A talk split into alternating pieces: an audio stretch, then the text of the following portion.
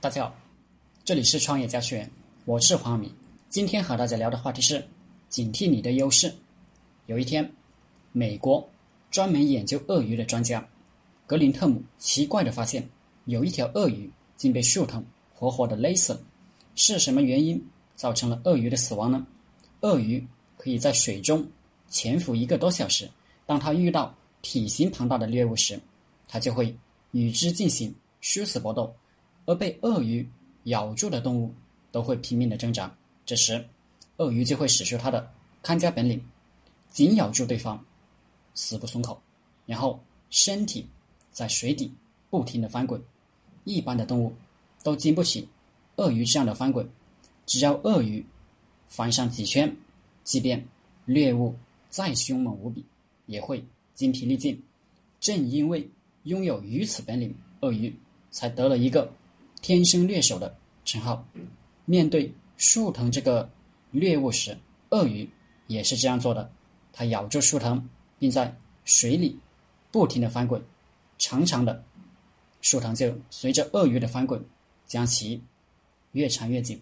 可想而知，最后鳄鱼作茧自缚，直至死亡。由此，格林特姆想出了一个捕捉鳄鱼的好办法，就是。用一根穿着鱼钩的丝线作为鳄鱼想象的猎物，鳄鱼一旦咬住，就要盲目的使用它的看家本领。而鳄鱼鱼皮是由几层纤维组成的，十分结实。鱼钩如果挂在皮上，它就很难脱身了。鳄鱼翻滚的越猛烈，丝线缠绕的就越紧密。正是鳄鱼自己的强势。把自己送上了死亡之路。许多时候，我们不是跌倒在自己的缺陷上，而是跌倒在自己的优势上。因为缺陷常常给人以提醒，而优势却常常使我们忘乎所以。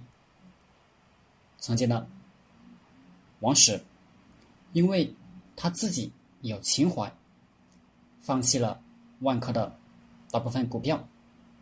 差点被宝能系的姚振华入主万科，王石就是典型的被自己的情怀折磨的人，情怀塑造了王石，也给王石制造了很大的麻烦，所以我们要警惕自己的优势，看清陷阱，在该按规则的地方必须按照规则来。创业者需要通过各种制度，以便。任何时候都对自己公司具有绝对的控制权，马云这一点就做的特别好。好了，这节课就和大家分享到这里，谢谢大家。大家可以加我的 QQ 微信幺零三二八二四三四二，祝大家发财。